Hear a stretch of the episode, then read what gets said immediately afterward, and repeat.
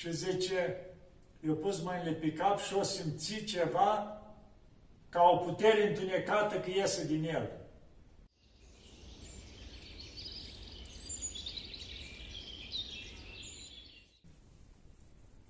Iată, dragii mei, că ne vedem iarăși cu o filmare cumva între celelalte filmări. Știți că acum am continuat cu venitul meu în Atos, la Sfântul Pavel, la Sfântul Artemie. E, acum o să fie o filmare, o să-l rog pe Părintele Teologul să o bage între celelalte filmări. Asta e o filmare mai deosebită, să spunem. Chiar am fost rugat de la Iași, de acolo, din cadrul mitropoliei, dacă pot să fac o filmare și cu Părintele Cleopa, cu Părintele Paisiolaru, de la Mănăstirea Sihăstria. Pentru că știți că acolo am viețuit de la început, e mănăstirea mea de suflet. Adică pot spune că acolo am trăit primii pași pe calea asta duhovnicească, a monahismului și așa mai departe. Acolo am fost călugărit la mănăstirea Sihăstria, pentru că în curând o să fie canonizați Părintele Paisiolaru și Părintele Cleopa Ilie de la Mănăstirea Sihăstria. Și de asta o să vorbesc câteva lucruri despre ei. Adică așa cum mi-amintesc eu, din perioada cât am stat în Mănăstirea Sihăstria. Nu o să mă folosesc de mărturii, să zicem, ce am auzit sau așa, o să încerc să-mi amintesc eu câteva lucruri despre părinți. Părinții noștri dragi. Ce să spun? Eu la mănăstire Sihăstria, pot spune, mergeam de copil așa, nu mai rețin prima dată când am fost, dar știu că odată am stat într-o vară, vreo două săptămâni, cred că cam așa împreună cu un verișor de-a meu, prin clasa 8 -a univa, pe la 14 ani și am ajutat și noi pe la fân, pe acolo.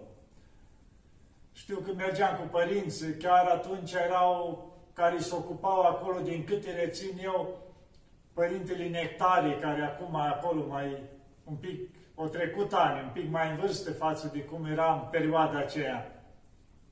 Și alt, era un Părinte Antonie, care recent o plecat la Domnul undeva pe la zona Dornei, deci ei erau cumva atunci la început și ei, încă nu știu dacă erau călugăriți, erau în perioada aceea, prin 80 și ceva. Și ei se ocupau pe la fân, pe la de asta și ne-am dus și noi acolo și am ajutat. Știu că m-au pus să vadă dacă pot să fac căpițe și le-au plăcut foarte mult și m-au lăsat să fac numai căpițe, că zicea că a ieșit ca un nou, așa. Ei, că învățasem și eu, dacă la țară am, de mic am lucrat la toate, da. Și uitați așa acolo, în fi, cât am stat și în perioada aceea, permanent în fiecare seară mergeam la Părintele Cleopa.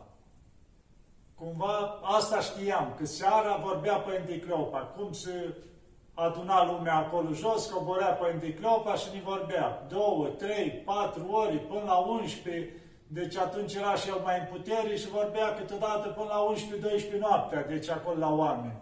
Până noaptea târziu. Și când vedea, el avea un obicei așa, că oamenii îmi erau unii obosiți, mai moțăiau, ridica deodată vocea și spunea, Bă, auzi ce spune Sfântul Ioan Scăraru? Și începea deodată așa și deodată trăsăreau toți, vedeau, trecea și somnul, zâmbeau toți, zâmbea și un pic așa pe sumustață și continua. Adică îi dădea un impuls de la, o leacă să-i, să-și revii fiecare, știți? Și apoi povestea o grămadă de lucruri minunate Părinte Cleopa. De asta mi-amintesc, pe mine m-a ajutat foarte mult perioada aceea, am stat, mai mergeam vara, când puteam, de la mine de acolo, era în jur numai recent de 70 de kilometri până acolo. Mergeam cu bicicleta, 70 dus, 70 întors, cam așa ceva. Ei, și mergeam și întotdeauna nu pierdeam niciodată ocazia. Când mergeam la Siestria, în afară de slujbe, după aia aveam și duhovnic acolo, fiecare seară la Părinte Cleopa. Deci era o mângâiere pentru noi. Cumva era, vorbea la nivelul nostru pentru fiecare.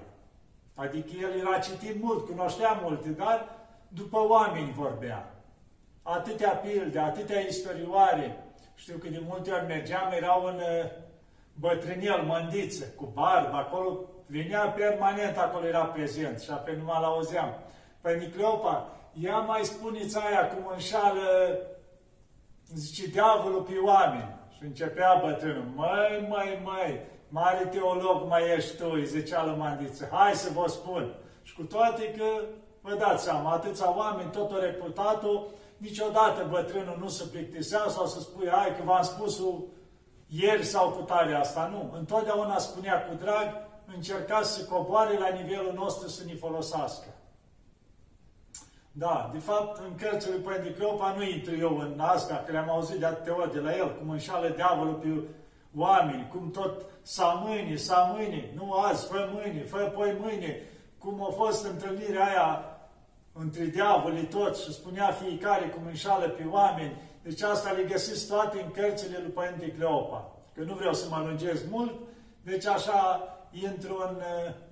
Da, deci folosea foarte multe lume. Vinea permanent, nu era seară să nu fie plin de oameni în fața casei acolo așteptându să le vorbească.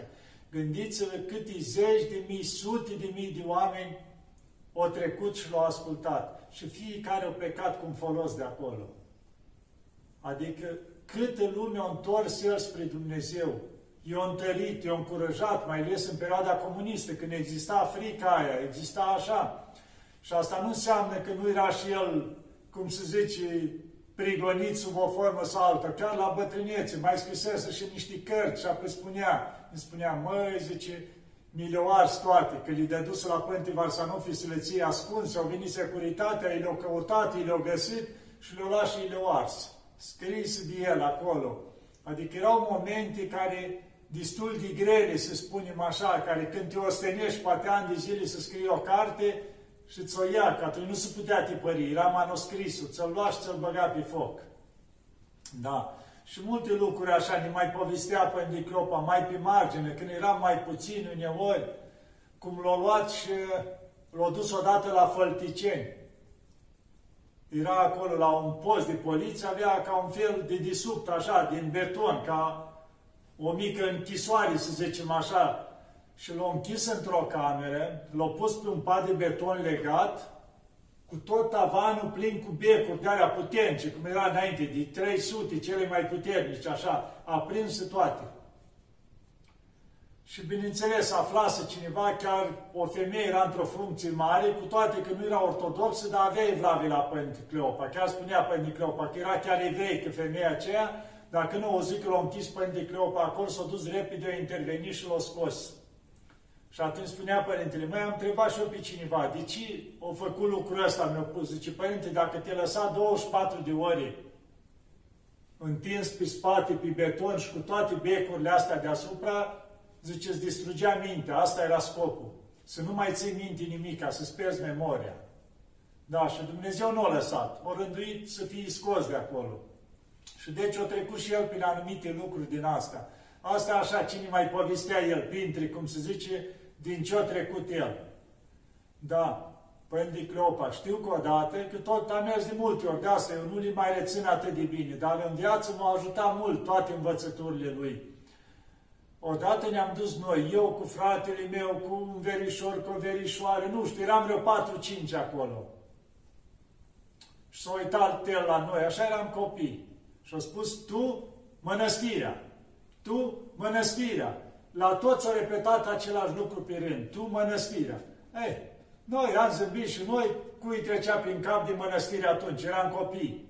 Dar mai târziu, când a venit timpul să plecăm la mănăstire, am plecat exact în ordinea în care ne-a spus el. Tu, mănăstirea. Cum a început așa pe rând. Fiecare am plecat după cum ne enumerase el, când ne-a venit timpul.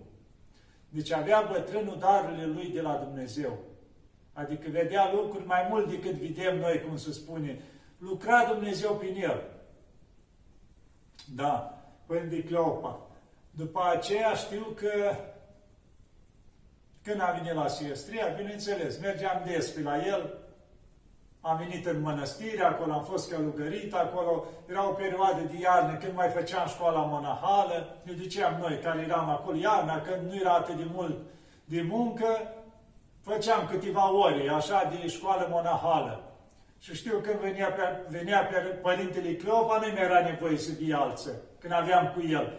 Pentru că începea să ne vorbească ori întregi. Și atunci, cumva, vreo trei ori ne vorbea el. Dacă trebuia să facem trei ori de școală monahală, mai trebuia Părinte Anichi Balan sau altcineva, nu-i mai era nevoie, că aveam Părinte Cleopa, ne vorbea trei ori continuu. Adică permanent găsea lucruri care să ne folosească. Știu că uneori eram și ca ajutor de econom, pe dealul Isilăstrii, cu frații, pe la fân, pe la așa. Și uneori îl mai întâlneam așa, când coborea de la stupină jos. Ne adunam în jurul lui și părinții mai spun ni ceva. Și ne puneam frumos jos pe iarbă și ne povestea bătrânul. Diferite lucruri din experiența lui.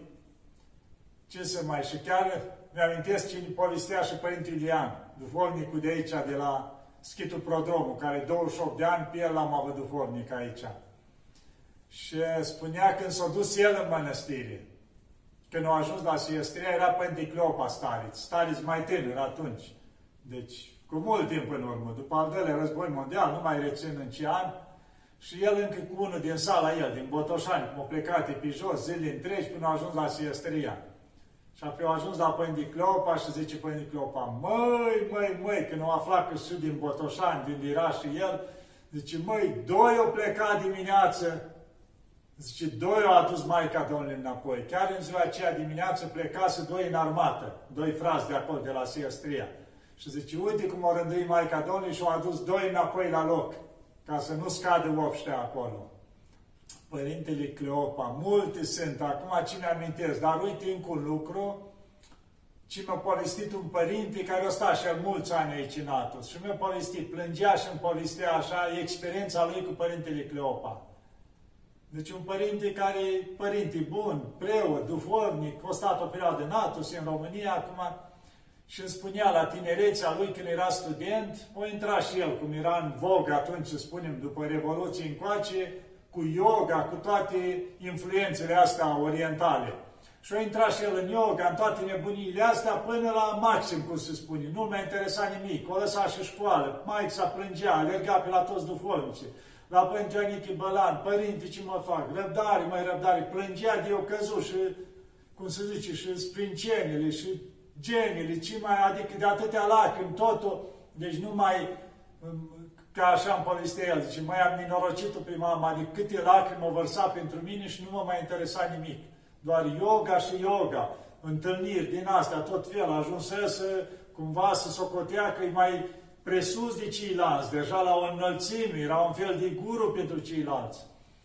Ei, și nu intru la mănunte în lucrurile astea, după ani de așa ceva, s-o chinui maică să hai mai și tu odată la Siestria. Și la Pândiclopa. Ei așa priveau când auzeau, a, Pândiclopa, da, e un mare guru. Mergem în schimb de, schimb de experiență la el, hai că merg. Cumva vinea la Pândiclopa așa ca schimb de experiență, că auzea de Pândiclopa că face și minuni cu tare aia. Păi și eu stare, stai să arăt lui, vin eu acolo. Și au venit acolo la Pândiclopa cu maică sa. Și îmi povestea el, zice, în momentul în care am ajuns în față la Părinte Cleopa, zice, deodată, deci el așa cu mândrie, zice, deodată am simțit o putere care m-a trântit la pământ, am căzut în genunchi în fața lui. Și dintr-o dată mi-a dispărut toată puterea mea, am căzut în genunchi în fața lui. Și Părinte Cleopa mi-a pus mâinile pe cap. Și zice, i-a pus mâinile pe cap și o simți ceva ca o putere întunecată că iese din el. Și a început să plângă. S-a ridicat de acolo, nu mai rețin ce eu mai spus pe Cleopa acolo, s-a ridicat, l-a luat Maixa din mână, că el plângea, plângea continuu. Și în momentul în care pleca, tot simțea că parcă se înseninează tot, tot ieșea ceva întunecat din el și vine soarele. Zice, eu am avut ani de zile de parcă nu mai văzusem soarele, totul era întunecat, era în starea asta demonică și în momentele ce alea am simțit deodată că e senin, că e frumos. Și zice, a venit o căință în sufletul meu, tot plecând de acolo la Pândicleopa, tot din cinci mai tare, plângeam hohote. Și atunci l-a dus maică sa la Părinte Anichi Bălan, l-a spovedit Părinte Anichi Bălan și atunci când a ieșit, i-a spus Părinte Anichi Bălan lui maică sa, zice, stai liniștită că de acum s-a terminat și s-a încheiat chinul tău. Și l-a luat din mână și a plecat. Și o plâns, îmi spunea părintele ăsta, o plâns continuu, s-a dus acasă, deci când știe că au ajuns acasă, era iarbă, nu știi, s-a dus acasă, o plâns continuu, la un moment dat s-a uitat pe geam, era zăpadă, iar au mai trecut o perioadă, deci el nu mai lacrimi, nu mai ridea nimic, iar se uită la un moment dat pe geam și are vede iarbă. Deci era toamna când s-a întâmplat asta, s-a dus acasă, o plâns toată iarna, s-a făcut primăvară, el tot plângea, adică nu îl mai interesa nimic. Și bineînțeles, după aia și-a continuat facultatea, o terminat cu note foarte bune, mai departe, și la urmă a plecat în mănăstire. Adică ați văzut cum a lucrat Dumnezeu prin Părintele Cleopa, prin Harul lui, prin mâinile lui, doar i-a pus mâinile pe cap și au fugit toate duhurile. Da. Și apoi povestea, după aia cum s-a dus la mănăstire, părintele ăsta chiar își dorea să plece la mănăstire, dar mai sa, na, cum să ducă la mănăstire? Și odată zice, mamă, dăm și mie, zice, făm un colac și câteva lumânări să duc și eu la mănăstire, cum mai duc. Că obici, obișnuia să ducă la o mănăstire din apropiere. Zice, bine, du-te. Și el s-a dus la mănăstire, i-a dus la părinte Stalis colacul lumânările, părinte, primește-mă ca mine cu totul. L-au primit părintele, și am vede mai să trece o zi, două, trei, o săptămână, nu mai vine băiatul acasă, rep de la mănăstire, băiatul meu. El nici nu a vrut să mai iasă din chirie, era așa foarte râvnitor. Și eu ieșit pe stare, zice, mai eu rămas cu tot aici. Da, și așa a rămas părintele la mănăstire. S-a dăruit lui Hristos cu totul. Chiar dacă înainte viața lui era cum era, deci ați văzut cum a lucrat Dumnezeu prin mâinile Părintelui Cleopa să-l întoarcă, să le elibereze de toată nebunia asta demonică, cum se spune, prin toate practicile astea și să urmeze calea lui Dumnezeu. Deci lacrimile mamei o ajuta foarte mult și harul care l-au primit Părinte Cleopa, doar prin puinile, prin punerea mâinilor, l-a eliberat de toată nebunia asta. Da, ce să vă mai spun de Părinte Cleopa? Cu viață sfântă. Multe minuni, mult tot auzeam de la oameni că i-au ajutat într-un fel sau în altul, cât au fost în viață. Și după aia, după plecarea lui din viața asta. Deci o ajuta mult pe mulți, mergând acolo la crucea lui. Mulți iau pământ de acolo, se roagă și îi ajută. Deci a fost un luptător Părinte Cleopa, putem spune. Un luptător care, cum puțini sunt, adică și foarte în perioada comunistă, adică permanent a încurajat și a întărit lumea. Eu m-am folosit foarte mult de el, în toate timpurile, de copil. Era o bucurie să ajung la el. Despre Părintele Paisie, ce să vă spun de Părintele Paisie? Întotdeauna așa stau cu oarecare rușine să spun, pentru că nu l-am întâlnit personal. De ce? Poate l-am întâlnit când eram copil și nu țin minte, că nu făceam atunci prea multe deosebiri. Erau atâția părinți bătrâni acolo, nu știam. Dar știu că în perioada asta în care am stat 2 ani la SIC, la 88-89, înainte de a mă duce în armată, că atunci am stat 2 ani la SIC, și școboream săptămânal și mă spovedeam la Siăstria și luam prescurile și vinul pentru slujbă. Și ce mi-era nevoie acolo? Ei, și de multe ori era și Părintele Gerasim, care avea grijă de Părintele Paisie, și Maica Maria, care ajuta și ea, o maică bătrână acolo și îmi zicea de multe ori chiar Maica Maria, că hai frate Petru, că așa mă chema, zice, hai și tu un pic la Părintele Paisie, să iei o binecuvântare, stai un pic de vorbă cu el. Și așa, tot punând motive, a venit timpul să mă duc în armată și n-am mai reușit să-l văd pe Părintele Paisie. Și în perioada aia au plecat la Domnul și Părintele Paisie, cât am fost eu plecat în armată și în felul ăsta nu ți minte să-l fi văzut. Dar după ce am venit în Atos, în urmă cu vreo 15 ani, știu că cineva, o persoană cunoscută, era foarte bolnavă. Și mă ruga la Maica Domnului, Maica Domnului, cum știi tu, ajută persoana asta. Și într-o noapte l-am văzut pe Părintele Paisi.